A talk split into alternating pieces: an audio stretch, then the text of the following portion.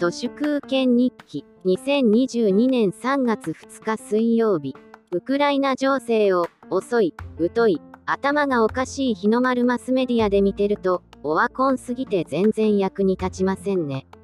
岸田文雄っていう大連の菊屋百貨店の末裔はロシアの領空侵犯にはそれは遺憾の遺憾咲き。コロナ禍の感染ぶり返しには事態を中止します。つまりミーテールーダー系あるいは何についてもひたすら検討しますしか言えない検討しこいつが政権取った頃と真逆のスーパー有事となってその無能ぶりが露呈してしまいこりゃいかん。この無能を何とかして引きずり下ろさなければと事態が動いてきました。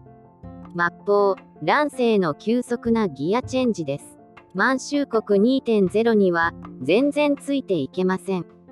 岡田敏夫がコロナ禍は第3次世界大戦と言ってましたけど気づいたらメタファーとしてではなく現実の第3次世界大戦になってきましたね。第3次世界大戦の後やってくるのは北斗の剣の世界です。今時現実の国民国家同士の侵略戦争なんて起きないって偉そうな人はみんな言ってましたけどホモ・サピエンスはどこまでも妄想的で残虐だということがまたはっきりとしてきました。プーチンって冷戦末期は KGB のスパイとして東ドイツの秘密警察シュタージとコラボってた人ですので特攻顔した秋田のプーチン菅義偉みたいなもんですね。目つきが似ています。エリツィンの後2000年に大統領になった時は最初はかなり雑魚キャラ扱いだったのですけど、いつの間にかヒトラーになってました。まあ、ヒトラーも最初は雑魚キャラだったので、ホモ・サピエンスは雑魚キャラを独裁者に祭り上げてしまう愚かな習性を持っているのかもしれません。ウイルスそのものによる災いとしてのコロナ禍第一形態も、まだ全然収まっていませんが、軍事的な戦争、エネルギー不足、経済恐慌などの2の矢、3の矢、第2形態、第3形態は、世界をどんどん末法の世へと塗り替えていきます。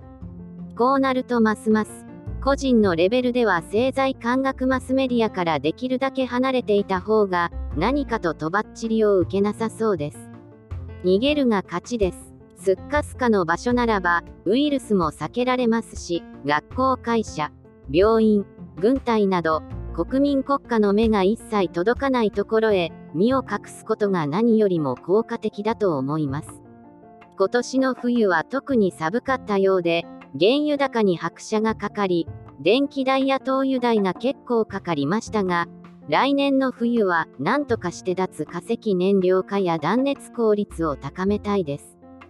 例えば、家の中にテントを張って、オイルヒーターだけで暖かくするとか、劇的に金のかからない実験をやってみたいです。